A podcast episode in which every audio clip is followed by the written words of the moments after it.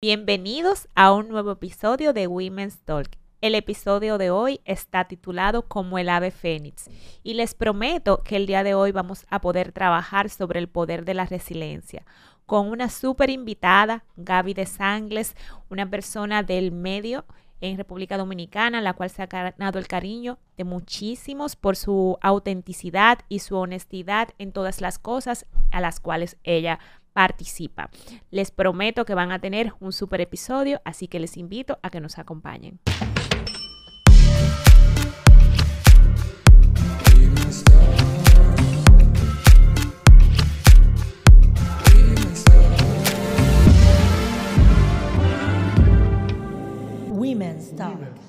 Gracias, Gaby, por aceptar mi Claro. invitación. No, muchacho, yo feliz. Además fue Rosa que me dijo, y tú, yo...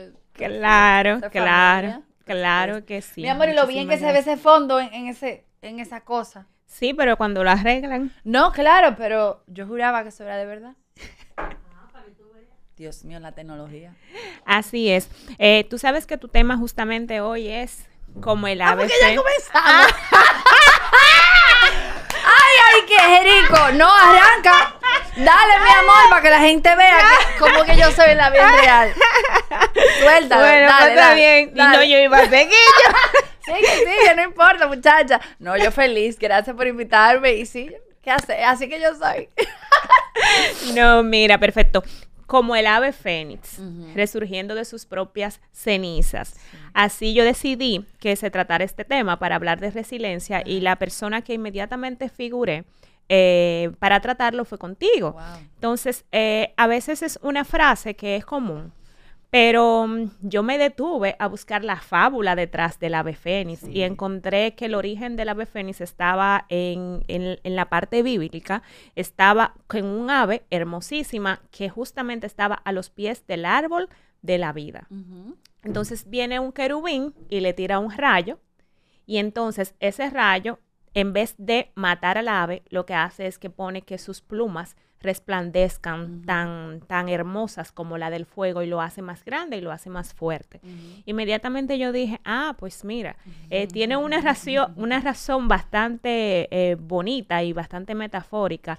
Cuando hablamos de resiliencia, esa capacidad de nosotros poder sobrepasar las adversidades que la vida nos presenta, figurarlo con algo tan poderoso como el ave fénix, porque ya eras linda, porque ya eras exitosa, porque ya tenías cosas que otras personas pudieran estar deseando. Totalmente. Sin embargo, viene una adversidad, viene ese rayo, El maldito. viene el maldito rayo, viene esa adversidad y entonces eso te hace descubrir capacidades en ti que de repente no sabías, Sí. pero entonces son justamente las que hacen que sean como era hermosa antes, pero ahora es como wow, ahora es como ese ese nuevo renacer. Para ti, ¿eso fue una decisión ser resiliente o eso fue pues lo Mi que te tocó? amor, no, o sea, a ver, yo creo que es un instinto. Yo creo que cualquier persona eh, con fuerza, salud mental, eh, decidiría ser resiliente, porque ¿qué tú vas a hacer cuando tú estés en el piso? Tú o te quedas ahí o te paras. Entonces, que yo sí traté y que sí yo entiendo que es una decisión, aprender sobre eso, fortalecerte, ser eh, agradecido y entonces hacer que eso valga la pena de alguna forma u otra. ¿Entiendes? Como que tomar todo eso, todo ese desorden, ese reguero, eh, recomponerte y decidir ser mejor en todos los aspectos, en tus relaciones humanas, en tu trabajo, eh, darte cuenta por qué estás ahí, no repetir los mismos patrones. Entonces al final yo creo que la grandeza y el milagro no fue ser resiliente, fue qué haces con, Con con- esa con resiliencia. esa resiliencia. En el proceso, que me imagino que te tocó hacer mucha in- introspección para poder eh, atravesarlo, tú pudiste identificar algunos miedos, algunos traumas. Eh, ¿Eso tenía alguna correlación a cosas que tú no hubieras querido antes que te pasaran? ¿O fue algo, digamos, más espontáneo y que lo fuiste descubriendo en el camino? Mira, a lo mismo que yo le tenía miedo fue lo que me salvó. Cuéntame Eh, un poco de eso. Yo vivía y vivo en un mundo de mucho ruido, muy rápido, de, eh, tengo que estar todo el tiempo atenta, pendiente, eh, eh, dando mucho de mí, muy eléctrico, todo muy exigente, delante de una cámara, en la radio, redes sociales. Y entonces, en ese momento, mientras yo escuchaba el ruido, porque era como una ola que yo sentía que se venía acercando, y era como, como una energía muy negativa, lo único que yo pude hacer para salvaguardarme como humana eh, y para guardar mi corazón y no apagarme fue hacer introspección y hacer silencio absoluto y como que encerrarme como, un, como una mariposita, como un capullito. Hubo una época, bueno, aquí está Rosa y hay muchas amigas que saben que yo no aparecía, tú me escribías, yo no te respondía, tú me llamabas, tú no sabías dónde yo estaba, yo me desconecté literalmente del mundo, precisamente para poder encontrarme, para saber cómo de verdad yo me sentía, cómo de verdad yo pensaba, qué yo iba a hacer, para no dejarme como distraer por lo que todo el mundo decía y quería, sino lo que yo de verdad entendía. Y creo que era, fue un miedo, pero ahora es una gran fortaleza el yo saber que a pesar de todo el ruido alrededor, que me encanta, eh, hay momentos en el que tú tienes que... Que volver a ti. Que volver al, centro, ¿no? ¿Cómo tú pudiste manejar que, tengo que, decirte y, pues no tengo tantas oportunidades de decírtelo y quiero siempre aprovechar cada oportunidad con cada una de mis Women's Talk? Tengo que decirte que tu ejemplo frente a una relación personal y el manejo que tuviste de la misma me sirvió mucho para hacer valoraciones profesionales incluso, para yo decir y poder evaluar eh, qué puede brindarme bienestar y qué no, cómo puedo manejar una cosa y cómo no. Y ese manejo que tuviste, que es lo, justamente lo que quiero saber, cómo tú pudiste lograr tener un manejo en, el cual no te afectara, o por lo menos no aparentemente, no te afectara las opiniones o las validaciones de los demás. No, lo que pasa es que obviamente estaba lo que yo estaba viviendo en la vida real y estaba lo que estaba pasando allá afuera, ¿no? Dos eh, realidades al mismo tiempo. Dos realidades, obviamente, porque era yo estaba viviendo algo de mi vida personal y privada de manera pública. Eso no le pasa a todo el mundo. Eso es, era una locura, ¿tú entiendes?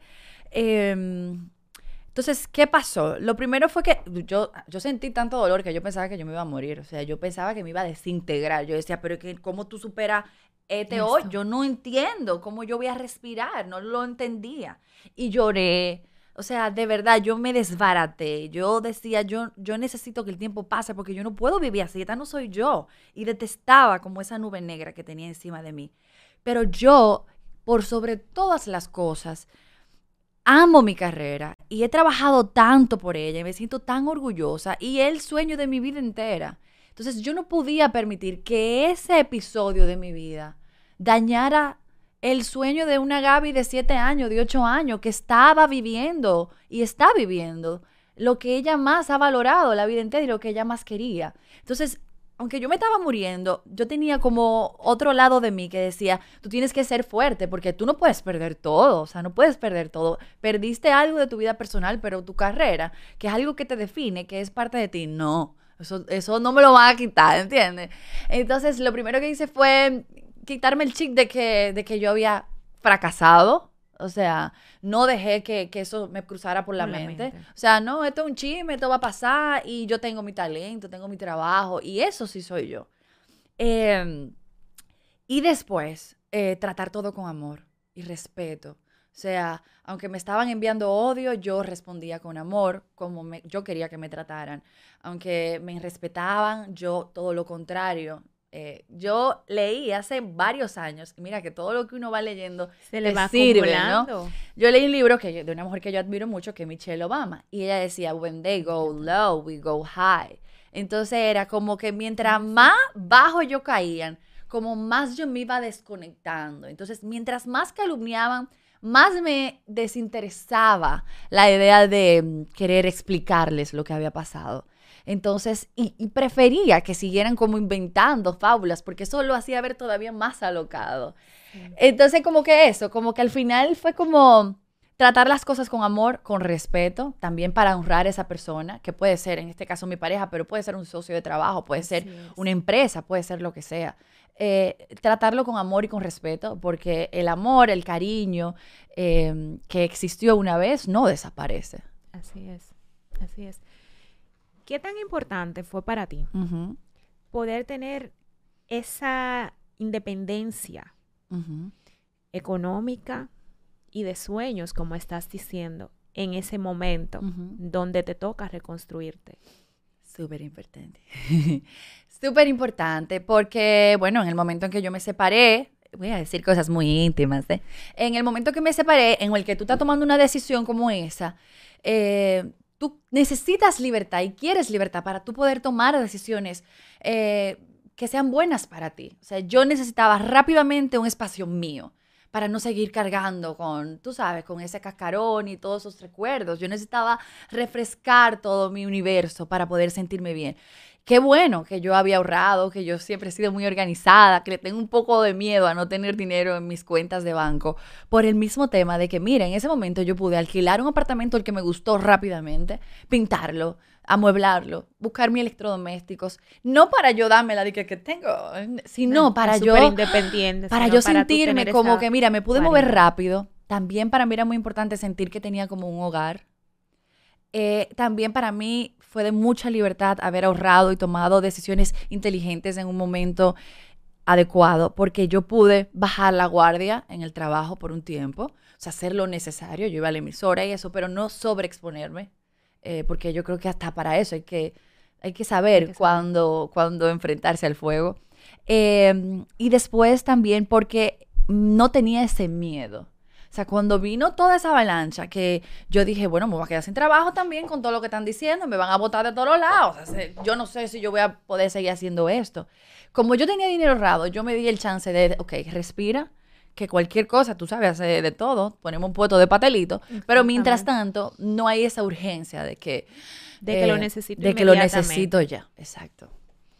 En tu vida profesional, ¿cómo manejaste tú? Porque sabemos cosas que pasaron. Claro. Pero, ¿cuál fue esa estrategia que tú pudiste utilizar para tú ir resolviendo las situaciones profesionales, los cambios que hubieran en ese momento, provocados o no por la situación o no, o de repente coincidencialmente, eso no lo sabemos y de repente no tan importante, pero ¿cómo tú pudiste manejar Mira, la parte profesional? Yo creo que lo más importante y lo que me ayudó en ese momento es que gracias a Dios todo el que trabaja conmigo eh, cree en mí eh, y se mantuvo conmigo. Mi manager Evelyn fue la primera que, me, que cuando empezó el run, se apareció en mi casa. ¿Qué es lo que vamos a hacer? Y como que nunca se fue de mi lado. Hasta cuando yo decía, yo no sé Ella me decía, óyeme, tranquila. Y ella hizo lo que yo no podía hacer en ese momento porque no tenía fuerza, que fue acercarse a los clientes y explicarle, mira, está pasando esto. Gaby está muy triste, pero nosotros contamos con ustedes. Ella nunca le ha quedado mal ni le va a quedar mal. Ustedes la conocen desde siempre, ustedes saben quién es ella. Eh, lo que está pasando de afuera, ustedes saben que eso es calumnia, eso es, o sea, eh, el linchamiento social. Ahora no vamos a tener esta conversación, pero es un abuso, ¿entiendes? De la sociedad. Pin, ok, después tenemos esa conversación, pero por favor, vamos a ayudarla, vamos a estar con ella en este momento, como ella ha estado con ustedes. Entonces, eso fue de mucha ayuda, que ella se pusiera adelante como de, de bumper para muchas de esas cosas. Después, por ejemplo, en mi trabajo en la radio, seguir levantándome. Había días que yo decía, hoy no lo voy a lograr. Y me paraba. Y eso también me ayudaba a mí a, me ayudó a, a, ser más resiliente, porque, conchale, la idea de que yo, ok, me tengo que levantar, el tener que ponerme en marcha más rápido también me ayudó mucho.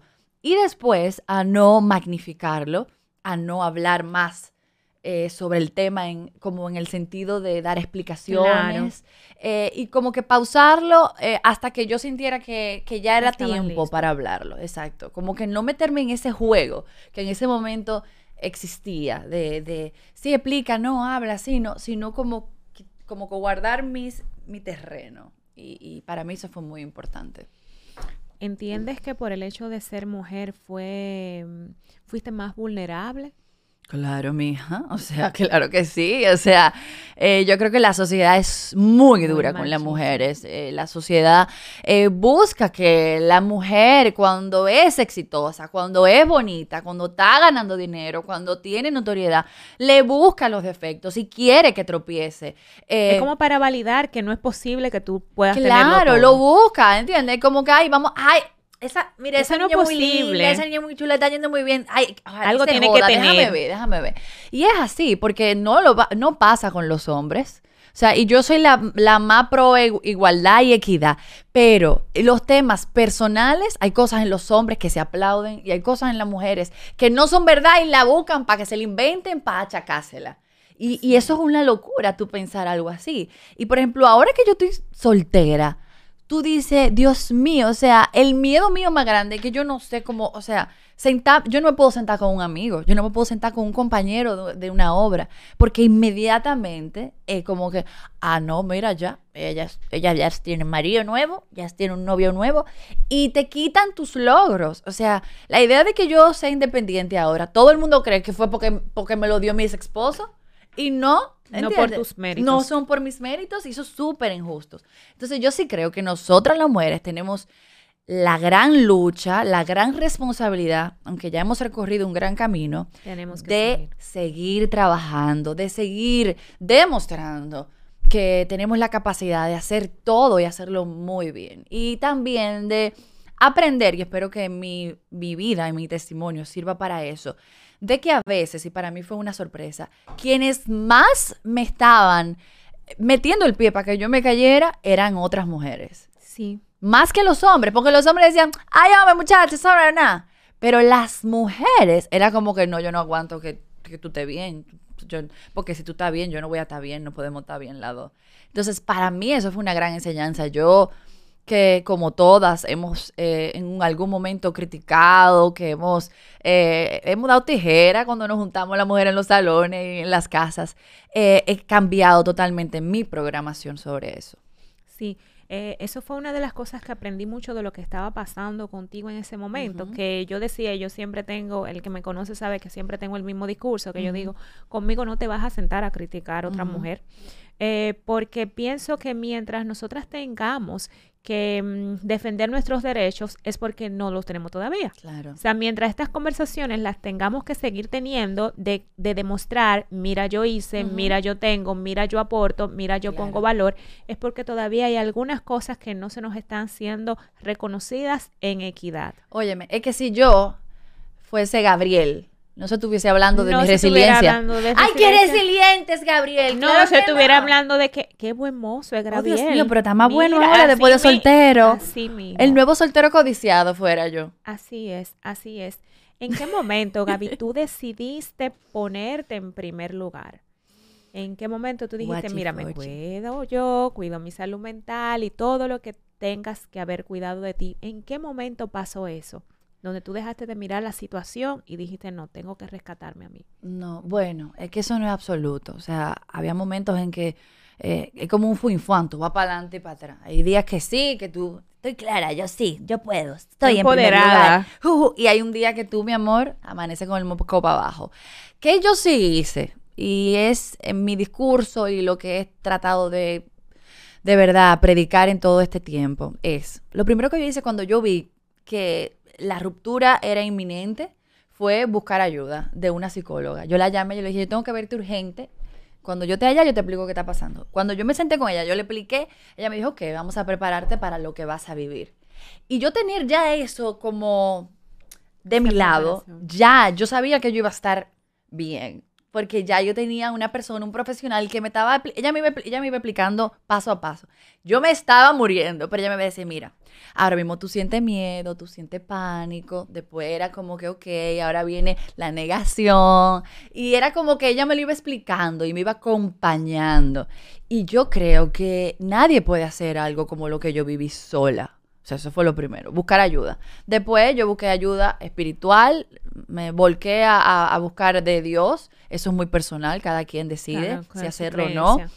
Y después, rodearte de amigos reales. O sea, de gente que tú, mm, no los más chulos, no quizá lo, lo más eh, corero, pero gente que tú te sientas como que te hagan sentir como en casa, tú sabes, como añoñados, porque es un momento de, de De vulnerabilidad. Entonces, todo el que quizás esté pasando sienta que va a pasar, porque yo creo que uno tiene como un instinto de que uno se va a ir de boca a veces.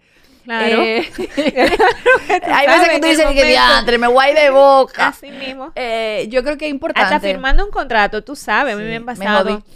Yo firmé esto, pero aquí, aquí no me va a ir muy bien, ¿no? Claro, entonces yo creo que es importante como que buscar ayuda siempre, psicológica, psiquiátrica, depende de lo que necesites.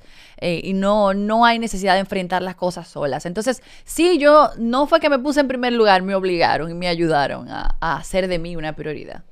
¿Cómo comenzaste entonces a cuidar tu autoestima en ese momento? Guay. Eh, no, todavía es una batalla. Es una batalla. Todavía es una batalla porque hay como un eco todavía de, eh, de, wow, no soy suficiente, o wow, ningún otro hombre me va a tomar en serio, o en el trabajo tú dices, Dios mío, ¿me estarán viendo a mí o estarán viendo o estarán pensando en lo que me pasó? Yo recientemente hice una obra y yo decía, Diantre, cuando la gente, porque uno no lo sabe, uno no puede en la cabeza del público, Claro. pero tú dices, Diantre, cuando yo vine a ver el show, ¿pensarán en eso? ¿O podrán como sencillamente pensar y darse cuenta de mi trabajo?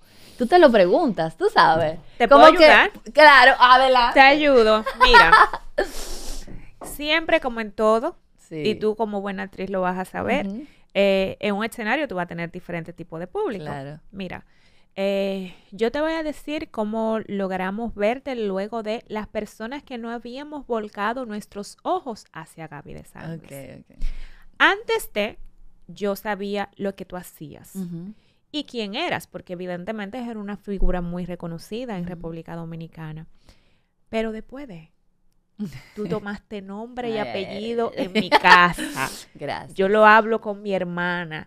Sí, fulanita, tomaste nombre y apellido Gracias. porque después de nosotros dijimos, es que esta es una mujer.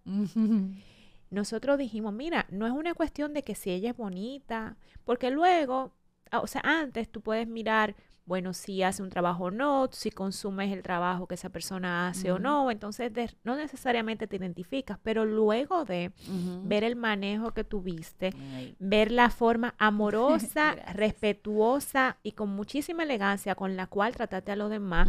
Yo ya, ya, yo estoy casada segunda vez, ya yo vengo de un divorcio, sé lo que se siente Claro. estar en un país machista, eh, racista, Ujú. Eh, afrontando un divorcio, eh, rupturas de todo tipo, Claro. emocionales, económicas y todo lo que tú quieres. Entonces yo sé exactamente qué se sienten esas cosas Claro. aunque no estaba, digamos Sí. que al ojo público, pero hay otras situaciones como que le compensaban lo que le Sí, faltaba sí, y entonces había otro Claro, que le cada quien tiene sus compensaba batallas. sus batallas. Entonces, después de, y, y yo me imagino que tú, después de este comentario, mira tu cuenta y tú vas a ver que hay personas que no te seguían o que no compartían Claro. contigo antes de, y no es el mismo tipo de audiencia que tú tienes ahora que la tienes antes. No, y- y- ahora tú tienes mujeres que tú inspiras, que esa es la palabra. Y te agradezco por eso tan bello. A mí me da un, un poco de vergüenza la gente. eh, No, pero, es, es la realidad, te lo digo porque, o sea, en realidad, bueno, el que vea los episodios va a ver que yo a cada quien le digo realmente lo que siento. Sí. Para mí, eso es lo que, lo que pasó con Gaby de Sangles, que logró encontrar eh, cómo poder inspirar esas mujeres con su historia, no solamente para la que le toque un divorcio o no. Eso que te pasó a ti em, devela mucho de lo que como sociedad somos. Entonces, todos esos miedos, rechazos, vulnerabilidades, ese deseo que la sociedad tiene de buscar personas perfectas. Y no somos personas Claro. perfectas, Sí, de- de simplemente venerar somos la perfección. Exacto, somos seres humanos que Totalmente. pasamos por situaciones y hacemos lo mejor que podemos con aquello que nosotros tenemos en un momento determinado. La gente no entiende eso. Es así cuando es Ujú, ellos, Claro. pero cuando es el otro, no claro, es lo así. fácil que señalamos. Exacto, entonces eso le enseñaste a tu audiencia. Gracias. Y bueno, de verdad me siento muy honrada con tu comentario y, y siempre he estado muy consciente de que si a mí esto me pasó públicamente, ¿no? De esta manera, yo tenía que, mm, primero yo tenía una responsabilidad porque había mucha gente viéndome eh, y yo sabía que había, y hay personas viviendo esto, entonces eh, yo también quería dar un, un buen ejemplo o, tratar de, convertirme en como en abanderada de cómo salir adelante para otras mujeres. Em, para mí fue muy importante también y he decidido ser honesta, porque yo también pudiera decir, no, está todo bien, no pasa No pasa nada. Eh, pero sí, he hablado y en mis redes sociales yo hablo del dolor, hablo del miedo, hablo de buscar ayuda, porque entiendo también que vivimos en una sociedad donde todo el mundo está muy aislado y creemos que eso que te pasó a ti, nada más te pasa a ti. Mm, Entonces, cuando yo me hago verbal al respecto, veo y me doy cuenta que hay muchísima gente escribiéndome, mira, yo estoy viviendo esto, mira, a mí me está pasando esto. Entonces, yo creo que si yo tendría que señalar de mí misma mi, mi fortaleza en este momento, o lo que o mi grandeza o el regalo que yo le he dado a los demás no es ser resiliente, es ser honesta con el proceso, que mucha gente le da miedo serlo. O sea, mi franqueza ha sido, yo creo que lo que ha ayudado a conectar con toda esa gente. Sí, sí, eso lo podemos percibir. Si tú tuvieras la oportunidad de verte a ti misma con siete, ocho años, esa Gaby soñadora, ¿qué tú le dirías a esa Gaby? Ajá de ti para esa pequeñita Gaby? Ay, ¿Qué le dirías? Mira, eh, ay, Dios mío. Eh, y era un miedo muy grande que yo tenía durante todo esto que viví. Yo no quería que por más duro que fuera este trayecto, este proceso, yo no quería perder em, como la capacidad de ver al ser humano como bueno. O sea, yo no quería que esto me hiciera dura ni que me impidiera ser feliz y que me quitara la alegría. Hubo un momento que yo dije, no, porque yo, yo no voy a confiar en nadie nunca más. O sea, yo odio a todo el mundo. O sea, qué mundo tan feo es este. Un mundo tan cruel. Exacto. Y yo decía, no, es que yo no puedo, yo no, yo no puedo permitir que esto me pase.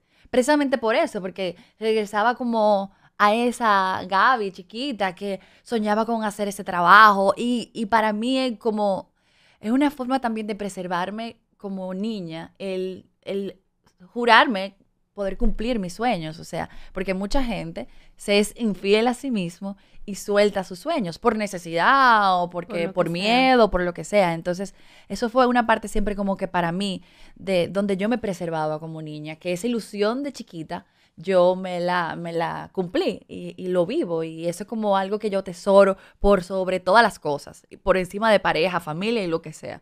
Eh, a mí misma como niña, como deseo de infante. Pero ¿qué le diría?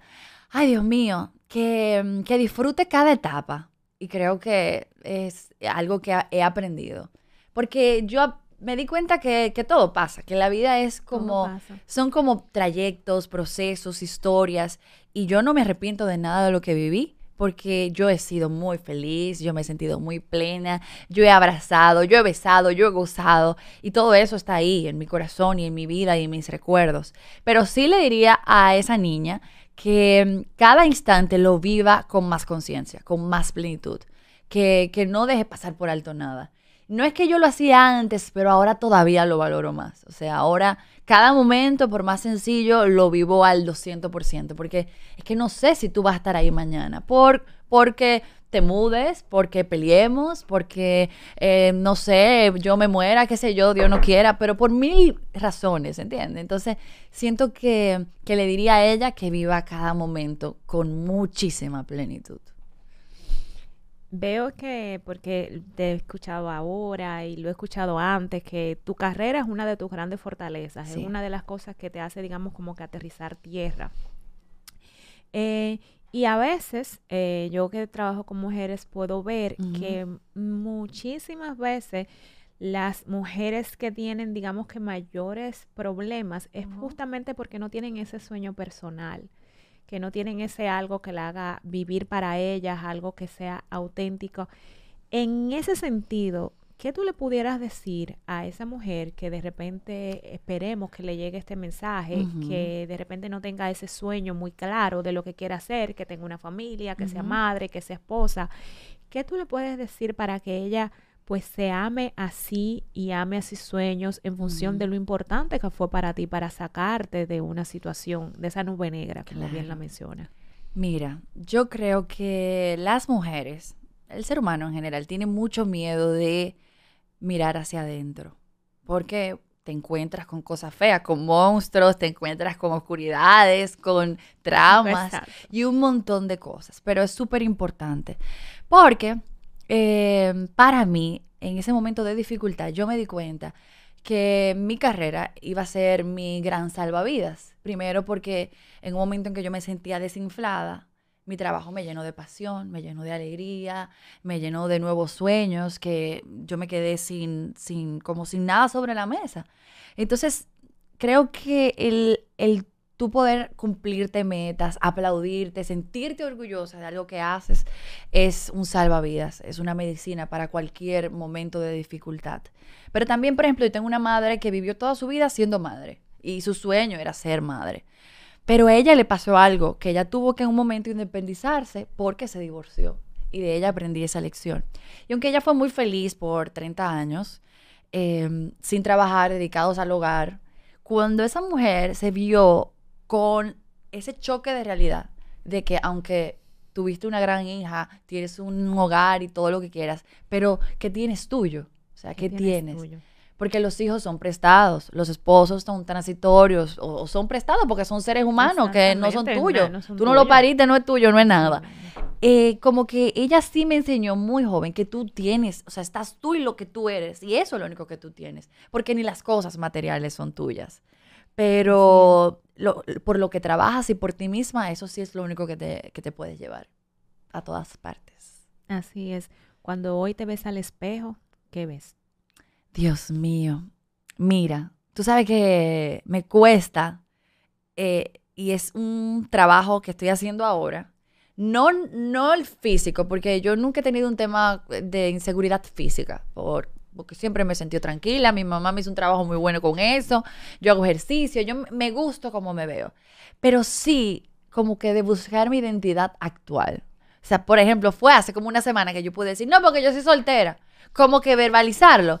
Yo sabía que yo estaba soltera, obviamente. Pero todavía no estaba lo Pero la palabra era como que... Entonces, como encontrarla. Mm, ¿Entiendes? La idea de, de, por ejemplo, yo siempre veía a las divorciadas y decir que no, yo, es que yo soy divorciada. Mi amor, me dio una gangrena en la lengua y me iba a caer cuando yo tuve que, como que, decir estado civil y yo, eh, eh, divorciada. Eh, y es, chulo, pero me da mucho miedo porque es como volver a, a, identificarme a mí misma. Esa parte, después la parte de que yo estoy viviendo sola otra vez.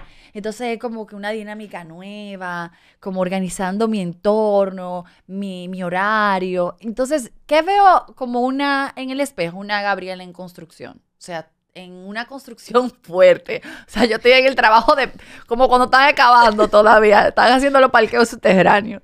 En ese proceso es que, es que estoy. Pero con el tiempo y con los días me he dado cuenta que eh, a veces sin querer, porque al final uno se resiste, esa nueva versión de Gabriela va, va asomándose, porque la naturaleza es más poderosa, ¿entiendes? Entonces, ese, esa furia y ese deseo de, renacer, eh, se escapa, tú sabes. Entonces, eh, nada, estoy como en esa construcción, en ese momento ahora. Me siento es una construcción linda. Claro, yo me siento como un grupo de varilla y de zinc y de blue que van a hacer una linda casa. ¿Qué te hubiera gustado recibir de tu comunidad de mujeres que no recibiste en el momento que estabas en tu proceso? ¿Qué no encontraste que te hubiera gustado recibir? Dios mío más empatía, el beneficio de la duda, eh, más honestidad. Wow, wow, wow. Para mí, lo que más me dolió de todo esto, aparte de la pérdida de, mi relación, obviamente, fue mm, descubrir cuánta gente deshonesta, eh, cuánta gente falsa hay, eh, que tú quieres y adoras, pero sencillamente no, no dan la batalla, no están ahí cuando la piña se pone agria. Y no es que son malos, pero que no están dispuestos. No están disponibles, o sea, quizás no tienen capacidades emocionales y para poder acompañarte en ese momento. Y para mí fue muy duro hacer las paces con que hay gente que tú tienes que dejar ir. O sea, hay gente que, amigos que tú creías que eran de la vida entera y tú tienes que decirle, bueno, papo, te quiero, pero, o sea, entender que se tienen que ir. Eh, o sea, hábitos, lugares, eh, cosas que tú Tienes que sencillamente darte cuenta que no van a estar ya. Entonces eso me hubiese gustado un poquito más, eh, ver más, eh, más gente leal. Más gente empática. Y, lealtad, lealtad. O sea, para mí fue muy, muy difícil ver que gente que te aplaude y que, que te acompañaba y te gozaba eh, cuando tú estabas mal, cuando tú estás triste, no, no existen. O sea, ¿dónde tú estás? ¿Por qué tú no me has escrito? Todo lo contrario. Yo sabía que me estaban criticando porque en este país todo se sabe. Y tú dices, wow, yo no lo puedo creer. Tú. O sea, tú que, que, que has ido a mi casa, tú que me has abrazado, tú que... Es increíble, pero eh, aprendí a que eso me diera pena, porque eso no hablaba de mí, eso la hablaba de ellos, ¿entiendes? Y yo entendí que nosotros le damos mucha importancia a lo económico, que es muy importante, pero la pobreza más grande es la pobreza personal y la espiritual, de verdad, de verdad. Es así. Como te pasó eso, me imagino que fue difícil eh, encontrar una ruta para no necesitar la validación de los demás. Porque la mayoría de veces lo que a nosotros nos pasa es que hacemos un montón de cosas para sentirnos validados. En cierta forma, a nosotros nos educan eh, y a las mujeres mucho más todavía nos educan para que la sociedad nos valide, nos valide todo, nos valide nuestro comportamiento, nos valide cómo nos vemos, nos valide si cocinamos o no cocinamos, Sí, sí. eh, nos valide si somos buenas. Es, es algo como de plantar muchos estereotipos. Y tú vienes rompiendo todos esos estereotipos. Y hay mucha gente, por eso te digo que has logrado impactar gente, porque hay mucha gente que se logra identificar con eso. Entonces, ¿cuál fue tu fórmula para tú no necesitar esa validación? Eh, lo que pasa fue, querida, que es que, que yo perdí el miedo, porque fue, o sea, hablar, yo te entiendo, porque hablar de validación, nosotras somos constantemente eh, criaturas buscando el aplauso, Buscando. la validación. Yo soy artista, yo necesito el aplauso, o sea, si, si, no te aplauden, no está bien lo que tú hiciste, ¿entiendes? O sea, eh, uno, uno busca esa aprobación del público. Pero a mí me pasó que fue tan poderoso, grande y transformador y destructor lo que yo viví, que yo perdí el miedo. Yo dije, es que si a mí ya me pasó esto y yo estoy viva, es que Ya no hay más nada, no hay más nada que pueda pasar, no hay nada que me puedan decir, ya no hay más nada que puedan hacer en mi contra. Ya, lo más grande ya lo hicieron. Ahora, ¿qué tú vas a hacer? Porque yo estoy aquí. ¿Qué tú vas a hacer? Ya, yo sobreviví, sigo trabajando, estoy entera. ¿Qué tú quieres ahora? ¿Qué tú quieres? Entonces, ya el tema de la, de la validación y de la crítica me vale madre. O sea, de verdad, me lo paso por donde no brilla el sol. Porque ya, eh, fue como que me curé. O sea, antes lo que era caliente, ahora es tibiecito, mi amor. Y me lo como de lado, de verdad. Así, ay, qué rico, qué lindo, bye. Eh, entonces creo que a veces vemos grandes batallas, vemos cosas súper duras y tú no sabes si tú lo que estás adquiriendo es un superpoder. Sí, la resiliencia definitivamente un superpoder. Para concluir, una mujer en un proceso, no digamos como el tuyo, porque literalmente el tuyo fue una combinación de muchas cosas, pero ¿qué tú le pudieras decir a una mujer que está en ese proceso de divorcio y que todavía no se atreve a tomar la decisión, aún sabiendo qué es lo que a ella le conviene?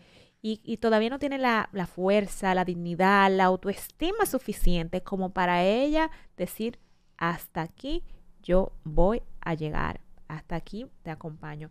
¿Qué le pudieras tú decir para que... Te voy a decir lo primero que me dijo mi psicólogo y me ayudó muchísimo. Me dijo, esto va a ser terrible. O sea, esto te va a doler mucho. Esto va a ser lo peor que tú vas a vivir. Vas a llorar, acuéstate. Vas a llorar. Te vas, de verdad, vas a dejar los ojos en la almohada. Pero eso va a pasar. Entonces, ten paciencia, cree en ti que esto va a pasar. Entonces, tú que estás ahí, busca ayuda. Ten fe en ti. Eh, cree, que, cree en ti, en que puedes salir adelante y aférrate a eso valioso que tú sabes que tú tienes. O sea, abrázate de tus luces más allá de, de tus sombras. Rodéate de gente linda, buena, que te ame. Busca de Dios, que a veces hay momentos donde lo que cualquier ser humano te pueda decir no es suficiente. Necesitas como ese abrazo incondicional que a veces solamente te puede dar la fe. Y, mm, y síguete moviendo, o sea, no te estanques. Yo creo que a veces nos dicen de que go with the flow. Y yo descubrí que a veces no, a veces hay como que nada contracorriente, hay que dar flifla, tirarse de no, clavado, tirarse. poner un ancla para tú no irte. Como que a veces hay que hacer un esfuerzo extra, pero vale la pena. Y cuando todo esto pasa, te vas a dar cuenta que eres eh, mucho mejor persona y te va a gustar mucho mejor, te va a gustar mucho más la versión que eres ahora.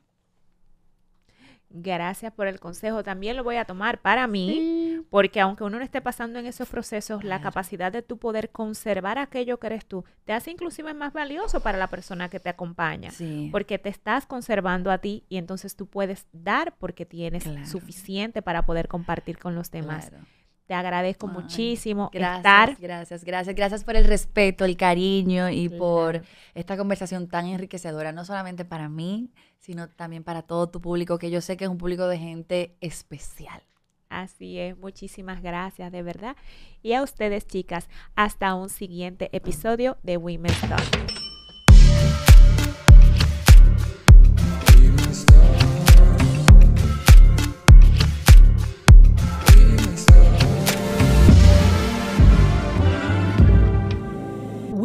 start.